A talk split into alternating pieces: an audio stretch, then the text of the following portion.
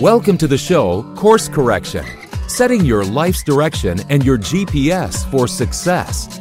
Leadership, management, marketing, and strategy that works. And now, here's your host, Dr. Jeff Darville.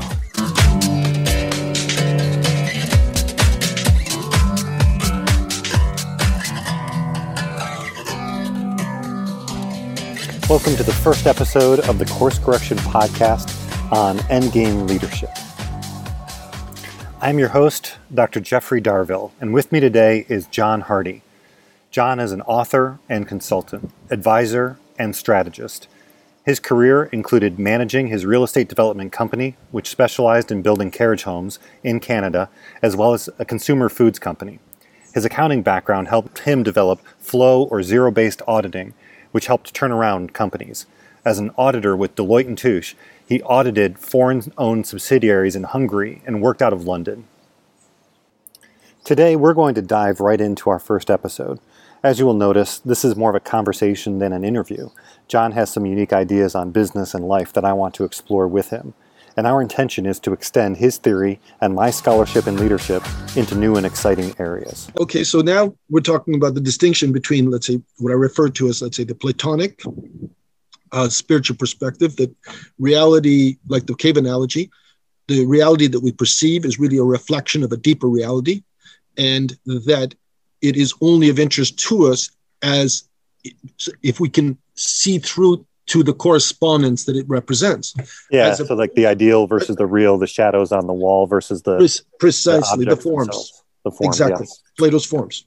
Versus, let's say, the Aristotelian, where we're looking at the world, this is what we have to come from, and then everything relates back to, or at least our version of the Aristotelian, probably that was the neo Aristotelian, you could call it, which is that the material is what counts, and we have to keep going and returning back to the material for relevance Right. And so the the question we're also always asking is, you know, what's the how does it affect our lives? Uh, will it make money, etc cetera, et cetera? And that yeah, practical that considerations in the if in the in the two orientations actually ultimately determine motivation.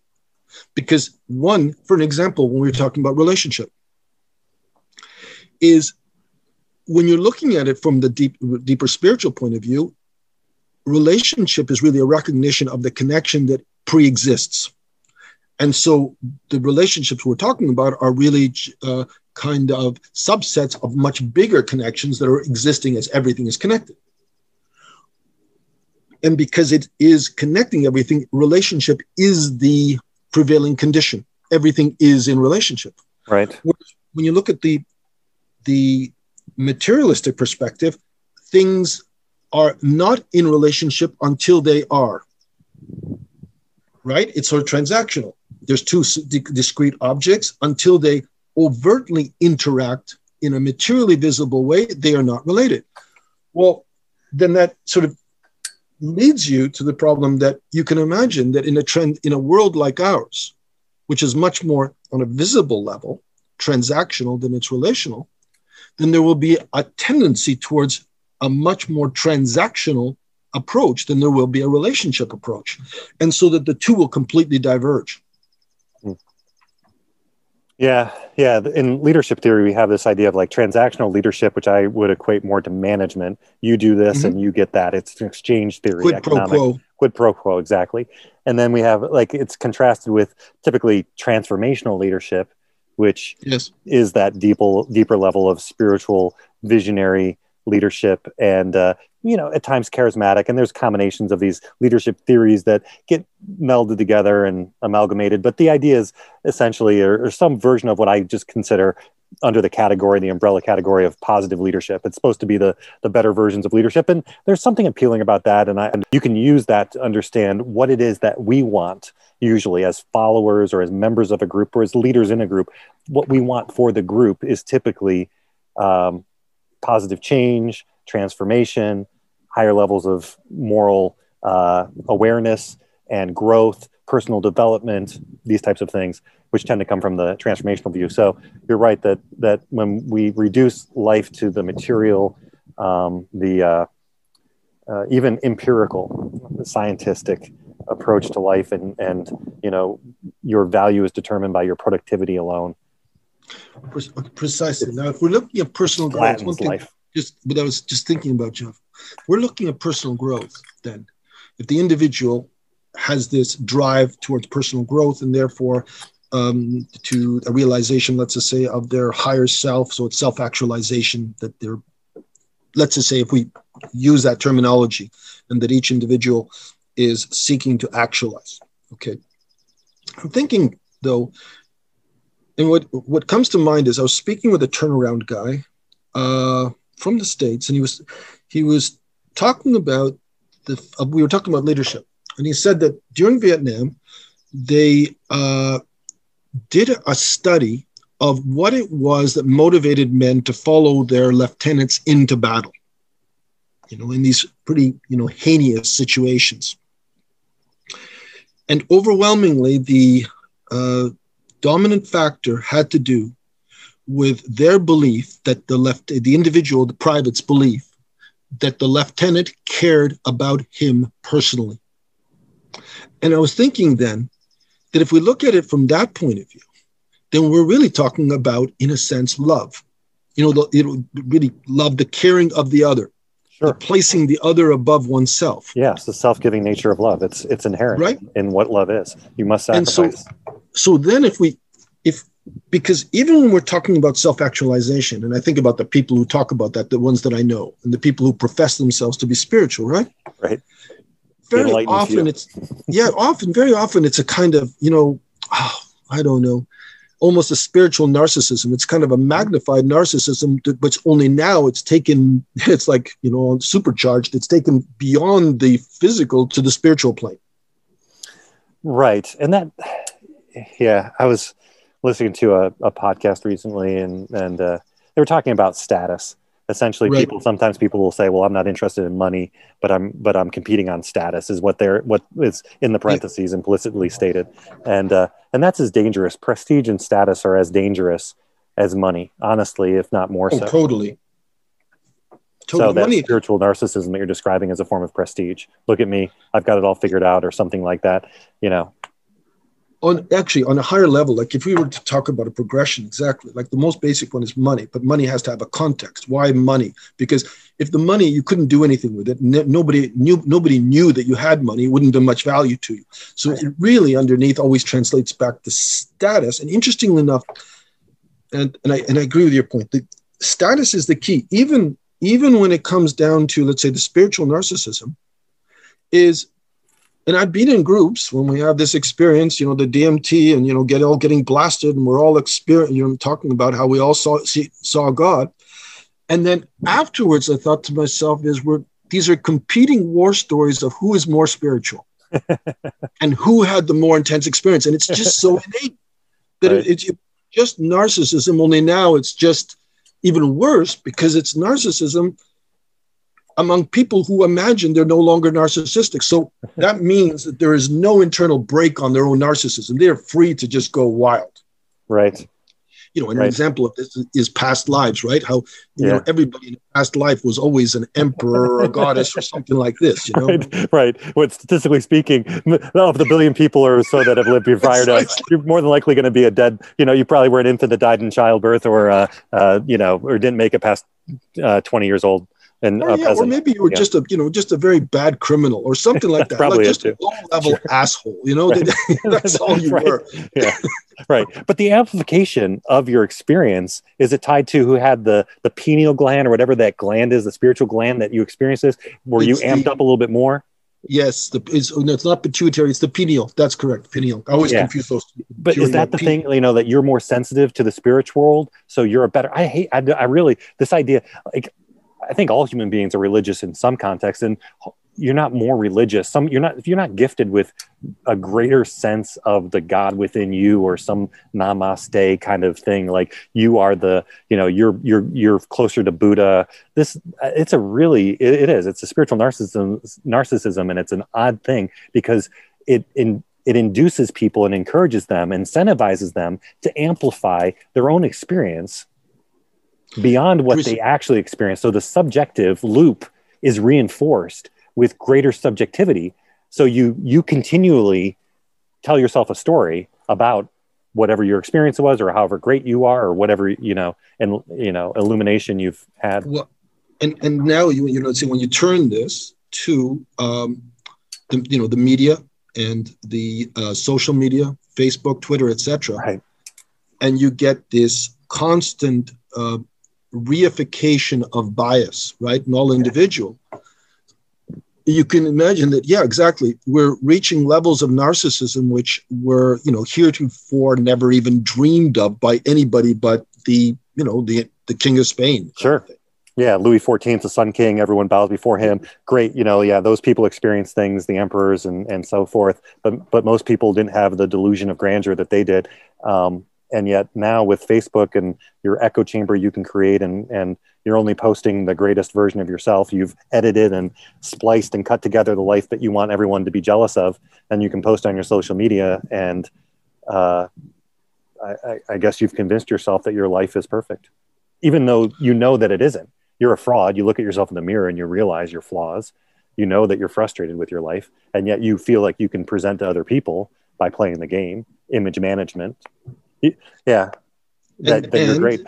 You got it all. And, and so and then what then is exactly the result is even the capacity for relationship uh, diminishes. Right.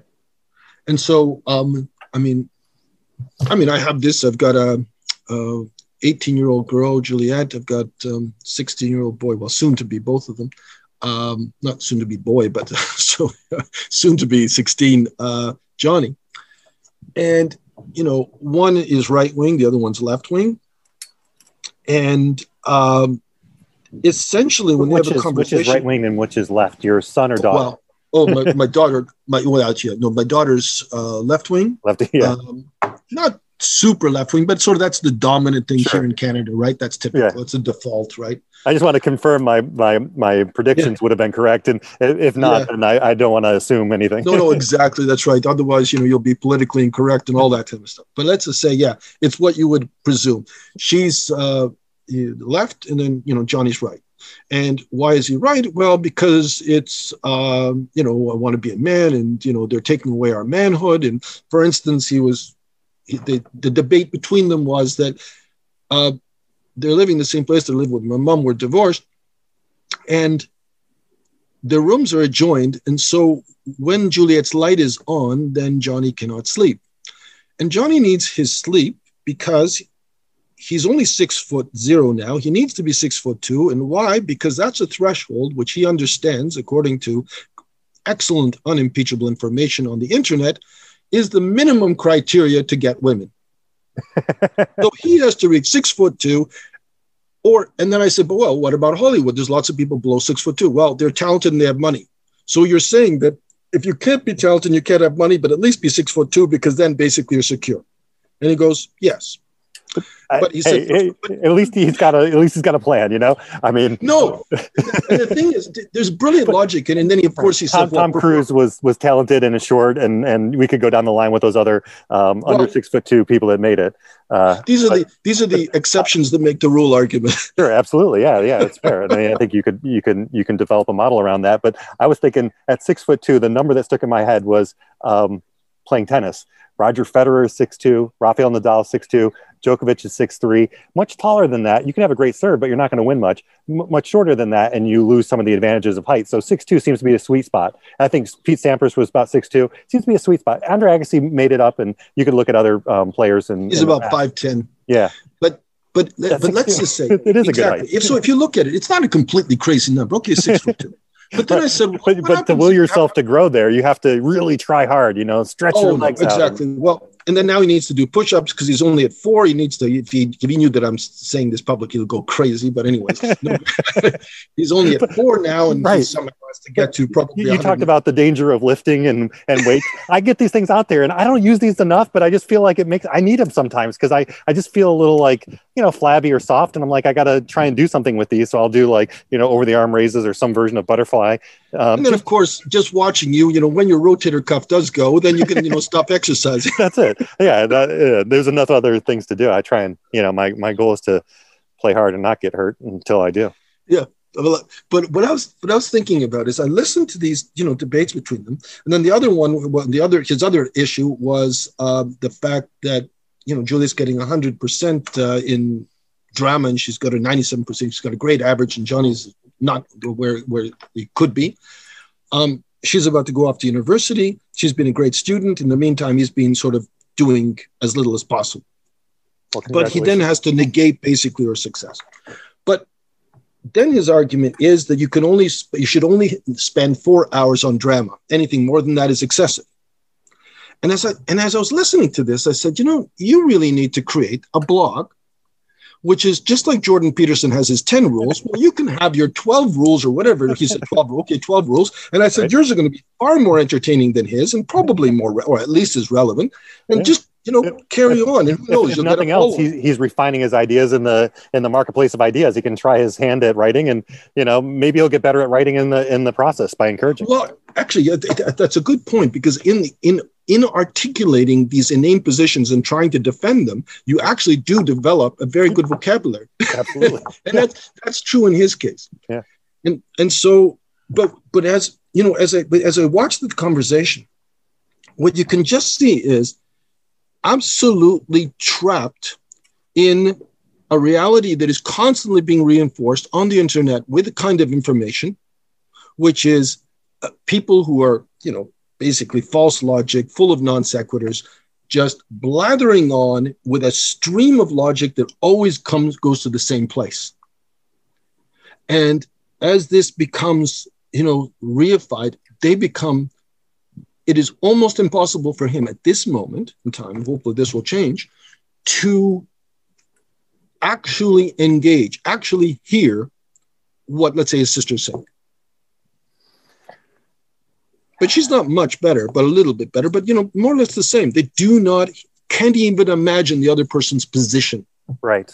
Yeah, and this is kind of communication theory in many ways. The frame of reference and your noise and bias interferes with your ability to listen and listening is such a key skill to communication that we underemphasize we talk about writing talking uh, speaking and and uh, um, other form, maybe you know, reading or comprehension or stuff like that academically, but listening is so important. And, and you're right that if you get so ingrained and entrenched in your tribal ideas, you lose the ability to communicate with somebody else. Now, I think that testing your beliefs against reality is that material world is relevant. So whether it's the deductive method of Plato or the inductive method of Aristotle, so it's the opposite. But yes, excuse me, the inductive method of Plato uh, from general to specifics, or the deductive method of, of Aristotle from specifics to generalizations. Um, yes. In both cases, you have to deal with the specifics, right? Where Aristotle is going to the granular, he's looking at the material world and the animals and dividing them up into kingdoms and coming up with his his uh, hierarchy of uh, genus and species or whatnot. And Plato takes these grand ideas and then tries to apply that to life. I think that your books, I wanted to kind of get into some of your ideas in, in, a, re, in a couple chapters in one of your books, just to kind of talk through this, because one of the things that we've touched on here is the idea of theory versus practice, if you will. Um, so you talked about uh, this mm-hmm. kind of linear model versus the relational model. So you associate that with syllogistic thinking. So a syllogism kind of from premise to conclusion, right? Pre- precisely. Yeah. And the, you, the, you, would say that's imposed on our natural process. So we have a natural process, gestalt or otherwise. We have a similar, we have a, exactly have a, the natural way of living, and we impose on it logic at some level. Precisely. Now, I'm taking, of course, then I'm, my position is assuming the Platonic or inductive standpoint because, okay, I'm, I'm saying that our natural thing is relation. And I would say, and I would argue it from this perspective. What is the thing that we need the most as individuals? I would argue, plain and simple, is love. We can live without everything else. We can't live without love. We just dry up. You know, you take a look, a, a child, if they are not loved, if there's failure to thrive, they will die. You know, just hugged, etc. You know, whatever when they're newborns. So yeah. it's just an objective fact. Right, right. Yeah, stunted right relational, social, emotional intelligence that's created by those situations is damaging. So the lack of love at a child at a young age has massive ramifications for the rest of your That's life. That's right, because you'll be forever compensating. You creates a skew, which you're trying to. It creates a, a basically a bend, and you're always trying to basically compensate for that bend. And then, of course, great things can happen out of that, because probably you could argue that all of us are skewed, and that skew, the correction of that skew, might be the very purpose of our lives. Maybe that's an you know an argument. Fair That- enough. that- Uh, that's- uh, that's right. why I would say here. that the the truth, you know, it's it's absolutely true that that can happen. Um, I just think statistically speaking, it's more likely that the vast majority, sixty. I don't. I always like throwing out random statistics because eighty six point five percent of all statistics are made up on the spot.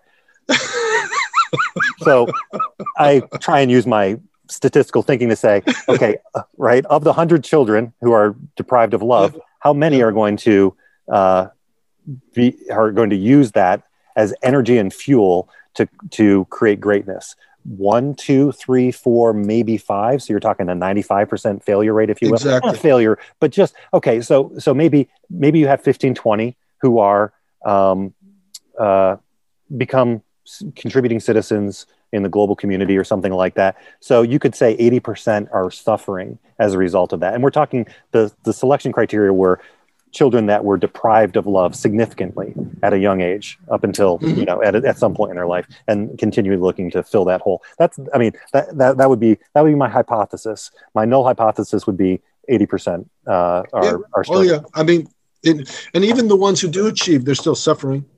I mean, maybe Absolutely. they're productive, but they can they're they're almost invariably uh, stay uh, very unhappy. I mean, well, you know, you look at say someone like David Letterman. I was just watching, so there was some um, on CNN. They were talking about these the, the late night and the history of late night, and they were talking about how David Letterman, despite being unbelievably successful, the moment he would experience a reversal, everything would go to hell in his mind, and that he, he all confidence would just disappear, and that he would be so anxious, and Right. that means the whole time instead of enjoying that experience, he's dreading failure rather than um, enjoying success. Now, that's embedded in him. He's not choosing to be that way. That that's uh, just a compensation. So yes, it was successful compensation externally, but internally not really because he was suffering most of the time. Right. I mean, that's a, like a, I would put that as a neurotic personality traits that Oh, sure. are um, very, that tortured soul, whether you're a comedian, like Letterman was essentially a comedian, uh, a host, but he was, uh, he was funny. And at his, at his peak, he was, he was extremely funny. And, and I've seen his interview shows too, the, the, um, on Netflix Yeah. and whatnot. And he does a great job. I, I always enjoyed him, but you're right that there's a tortured soul. I think all actors, performers Mhm. at some point, um, and I think even athletes can face the the fear of failure. I, I remember playing basketball in, in high school. We were in a, a competition in upstate New York. and it was the the end of the year tournament, and I we lost the final game. And the the players in the bus were looking forward to what they were doing that weekend, and I was mad. And I just looked at them and I said, you know, everyone likes to win. Champions hate to lose Mhm. and I was mad at them for not caring more. but but eh, whatever. I mean, No, but but and it, I mean because it's a level of commitment. And Right. but I was thinking, let's say, getting back to love. One of the things that struck me about love was that people, when they look for a reason to love, there's no reason to love. That reason does not lead you. There's no syllogistic process that leads you to love, and therefore, my my my argument to myself was that if that's the case, and if love is the primer primary driver, then this is something that must pre-exist which is to say the spiritual pre-exists the physical and if that's the case then that then now turns everything upside down and and ultimately then the goal is love and if the goal is love then that supersedes productivity everything else right. Yeah. I mean, so I I think that as you say, the spiritual preexists the physical, and what leads you to love, what drives not not only the need to love, the need to be loved, but also the need to love yourself, right? Yeah. Because you have to give in order to to get, and and it takes faith. Um, not necessarily in a religious sense, but but in any sense of the word, like you have trust to trust. Trust, yeah, exactly. You you become Yeah. vulnerable, and you allow intimacy with another person. precisely Uh, and Brené Brown talks about vulnerability a lot in her talks on TED Talks and, and her, her books that I've read, uh, Dare to Lead and other things. And it's it's an attractive feature of her of her training program and her books it's a very difficult thing to do in a corporate setting. And it's, it's almost exposing yourself to weakness which would be taken advantage of by somebody else. But in your personal life it's absolutely necessary. And this is a difficult balance i think that you i would be very careful about encouraging my coworkers to be too vulnerable with me. One because you're exposed to their their junk their their baggage. And and um, that it, it's necessary. You want to have good relationship with your coworkers, but if you're spending too much time in therapy sessions, that can be a that can be a drag on on the other things you'd like to be doing. And yet, you need to have some moments where you can handle that stuff. But that person's responsible for their own support systems outside of their workplace. And if they're getting only their meaning, if they're only getting their meaning from their workplace, then they also need their love from their workplace. And that's a dangerous position to be in. So there's a lot of lot of intertwined co-variables that are at work there when we talk about love in a personal level as well as relationships overall. It's interesting because in the piece that you sent me about uh, you know machiavellian king james um, you talk about vulnerability and how vulnerability is uh, you know let's say you know if you you know in the progression we were talking about the lack of agility creates vulnerability. Vulnerability is a bad thing. Uh, in that sense at the same time when we're looking at vulnerability within the context of an individual personal relationship it's a good thing. But i think i think it's two different senses of vulnerability. It is. And and i think too that when we're loving thing that struck me about people who are loving is when you when you take a look at really tough individuals, let's say male individuals, like uh, like you know a really the most let's say hard contact sport individuals, very tough individuals, commandos, or, or, or who um, David Ngannou or uh, Conor McGregor, whoever these guys are, maybe something. Well, like I wouldn't call the no, they're not quite them because they're, they're almost like animals. Those guys, because uh, you know, no, I wouldn't choose them. But I'm Football talking players. about, what are we talking about here? yeah, I'm talking about more. Um, I would say like a commando. Okay. Um, an extreme, right, an extreme sports guy, or yeah. or or you know people who you know really overcome fear on a regular basis, right? Right. I would say that you generally find that they would be very open-hearted, that they would be sensitive to others, um, and they wouldn't be particularly uh, reticent about uh, hiding their care for another. And at the same time, that kind of so they're not being weak. So an example would be, let's say, in, in let's say in the Russian culture, you see them that you know between men crying, or the Hungarian culture, Eastern European culture. For men to cry, now if it's about himself, that's a problem. But if a man is crying because of caring about something or someone else, then that is, yeah, it is love, but it's a higher kind of love because it's the love of the other. And I think that we've become so unbelievably narcissistic, narcissistic as a culture here in North America that we think of, you know, let's say people just unloading about themselves uh, I mean, is it really necessary? Like you can imagine, let's say a bunch of you know British commandos with stiff upper lip and all that. Sure.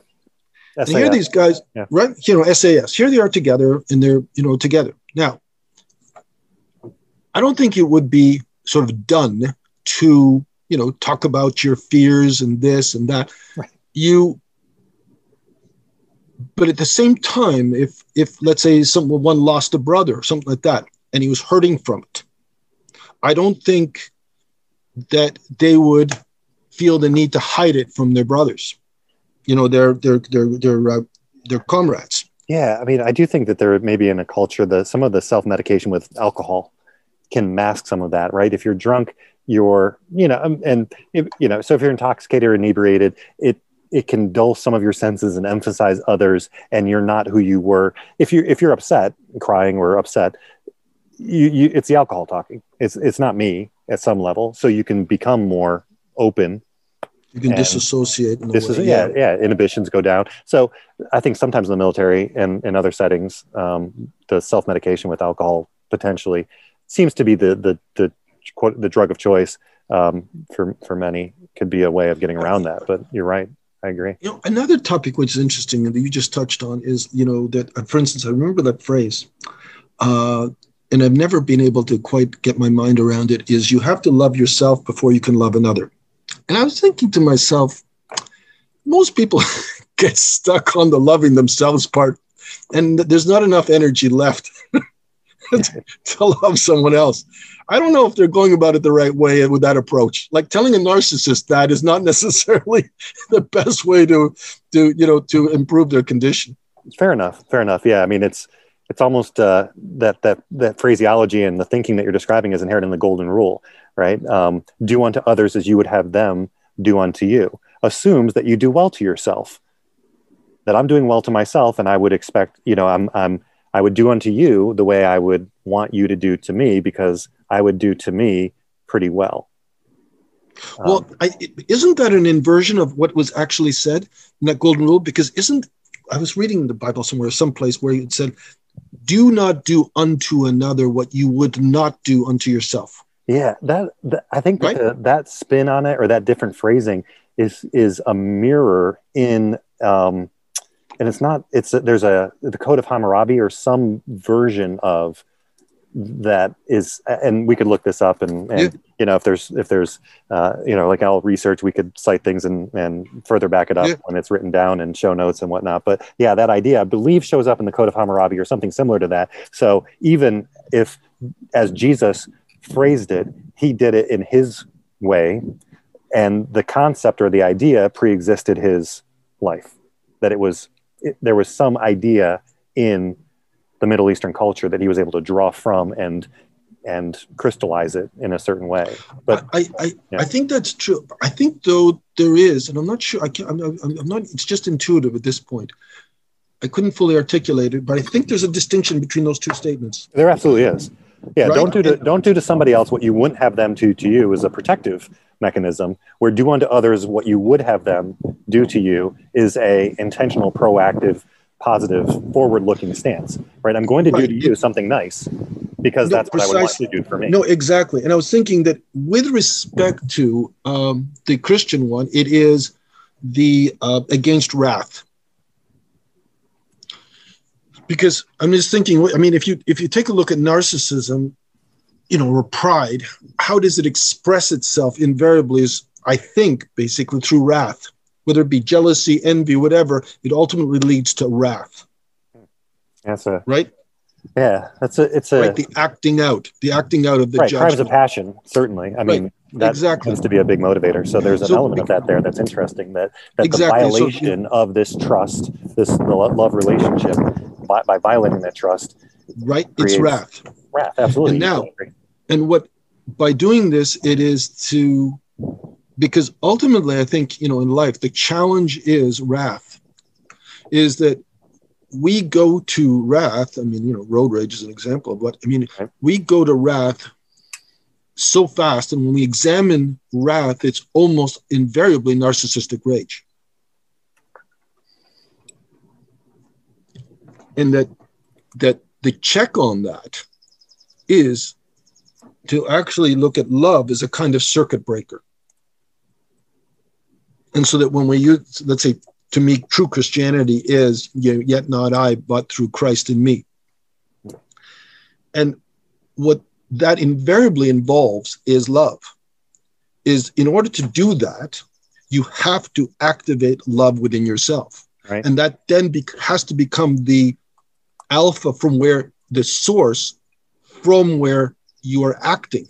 So if you do that, let's just say Yeah. you're in wrath and you go to that place, you cannot act on your wrath. You literally cannot. I mean, it just you you'd be going against yourself. Right. Yeah. Yeah. And I think that there is some uh, something very valuable and important about having an external source of energy, power, love that is infused in you. If you only draw from your own personal resources, you you'll get to a limit. The cup will run dry eventually. So you need Precisely. to draw from something outside of yourself, and that's where the spirit and the flesh. Uh, the spirit is, you know, the flesh is weak, but the spirit um, is strong. I guess I'm trying to think of. Yes, no, no, no, precisely. Like, yeah.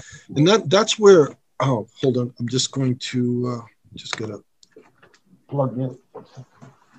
The spirit is willing, but the flesh is weak. I think was the. the yeah, the spirit yeah. is willing, but the flesh is weak, and and that that, but they, they, and I think this is the huge danger with let's say the atheistic perspective. And it's interesting. Rudolf Steiner actually described atheism as, as a psychological sickness, hmm. um, and it really defines our times. And the problem with that perspective is, it's just like when you look at you know Camus you know the uh, the what do you call it uh, the the outsider. I mean, the the the morality of the individual. If you take away God, uh, it becomes very very difficult to to to come up with some kind of impetus towards you know leading us to to priorize the group or the other individual above ourselves. I mean, it just seems arbitrary to do that if, if you don't believe in something more than yourself. Right. Yes. Tell me more about the idea of prioritizing the group above yourself. Well,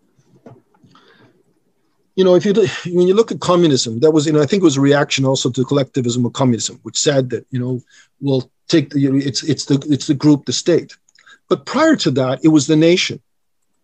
So if we look at you know communism was the latest version because it was the you know for the good of the cause, placing the state above. Then you have Ayn Rand who's reacting to that, right? Saying me, me, me, me. No, you know that's nonsense. It's it's the the genius individual who has to thrive because that will further humanity. Okay, wonderful. So of course we're all geniuses because who wants to be the the loser in that game? So everybody declares himself a genius, and you know the other ones. Well, you know what? For the good of humanity, we'll have to get rid of them because you know they're just taking up space. So, but when you when you go further back in time, then you look at the nation state. And what was the whole base of the nation state? Giving yourself up to the nation. And when you take a look at the nation state, well, the nation state was a construct because really we started off with regions Sure. right? And so you had a bunch of people, and then within the regions, you had families, you had maybe regions, you had, let's say, a group, you had an ethnic group, a tribe, something. Right. Yep. But once it was somehow brought to the level of a nation, now you had introduced basically some artificial construct, right? An ism right? So you would introduce nationalism, then there's communism, then there's socialism, but it's always this subordinating the individual. But then, of course, the problem is well, subordinating them to what and why? Because then, why do we care about the damn species? Because really, if the whole human race disappears, but the earth continues, is that so bad? I mean, from that point of view, you know what I'm saying? If we right. want to keep arguing further. Right yeah, and ultimately, a in a way, what it is, it's a straw straw man. It's a null solution set. That it's an argument that if you take it far enough, you realize it just is not valid. It just has no grab, and it cannot be a motivation. And he can certainly not drive troops to go into battle. God knows. Well, yeah. So, what did drive the troops of communist Russia and uh, I suppose China to some degree and others? Actually, comradeship. Yeah. For their for their fellow men. I mean, yeah, I think initially drives, I think initially yeah. it's ideology. Like for instance, even with the Nazis, it was for the Reich and etc. Right. But I think by the time you know they're in the middle of Stalingrad in the winter, and it's the second winter in Stalingrad, I think that the only thing that's sustaining them is caring for their comrade. Which is ironically from the most inhuman impulse, the Nazi, we actually get the most human, which is basic comradeship. Hmm. Yeah, yeah. So love supersedes even there. Right, right. Yeah, yeah. I just watched a Band of Brothers not too long ago at a recommendation of my friend who watches it uh, once a year at least. But uh, the end scenes when the German Nazi troops have given up and and uh, surrendered to the American and Allied forces um, through Germany and then into Austria mm-hmm. at times, and and just you know throughout the movie, and this has been told many times, but the idea that that they're they're human beings doing terrible things. Maybe not all of them.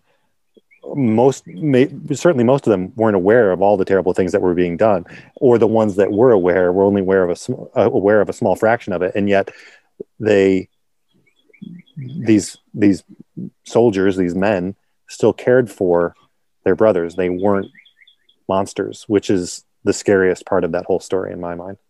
Oh yeah, or or the, or the fellow who was head of um, who ran uh, Auschwitz uh, was a loving father to his children, and you see the pictures of the children and they're playing and the dog and and I mean he's you know he's not putting it on, he's loving. I, I think um, Himmler was loving to his children, and he was absolute butcher. Yeah, I think that, that, that compartmentalization and bifurcation it, of your of your soul, your psyche, is very uh, disturbing. And yet, corporate people can do this all the time, right? A CEO could say, you know, totally. I'm willing to sacrifice people's lives if it means pollution for our company and reducing cost savings, and we'll set up a, a fund to potentially pay off uh, lawsuits in the future. And while we're debate, while we're um, you know using our lawyers to delay the lawsuits, that same fund will be making money in the stock market, which will more than compensate and pay for the eventual um, you know. Uh, payments to the the individuals and and then they go home and and uh, kiss their wife and their kids good night exactly Exactly. And I was thinking that that's the most human thing. And in fact, that's quintessentially, I wouldn't call it human, but lower human. Certainly no animal could be capable of that kind of logic. And, and I think there's where, that is where the linear, that's exactly the example of, and maybe we should, you know, come close to concluding because it's about four, um, sure. is that, you know, returning back to what allows that bifurcation as you describe it. It is what I describe as that linear paradigm. It is the it is the syllogistic reasoning. It is really things moving from a false premise, and the false premise is separateness itself. And everything is tied back to that false premise. And that's what, what, what ultimately the big lie is underneath all the big lies. The thing is, the biggest lie is separateness. And interestingly enough, it's connected to the original sin, which is the concept of us being separate from God, I mean, in the case of the Bible. I love it. Um, Which is the source of pride. Would yeah. you say the big truth is connectedness? Absolutely. Is that you and I are one. And it is in seeking to, it's starting from that premise that we will find it. But we have to have the inclination the suspension it's almost like what we have to have is the suspension of the belief that we're separate to allow for the possibility that we are connected. And then the very fact that we are connected will will essentially uh, manifest.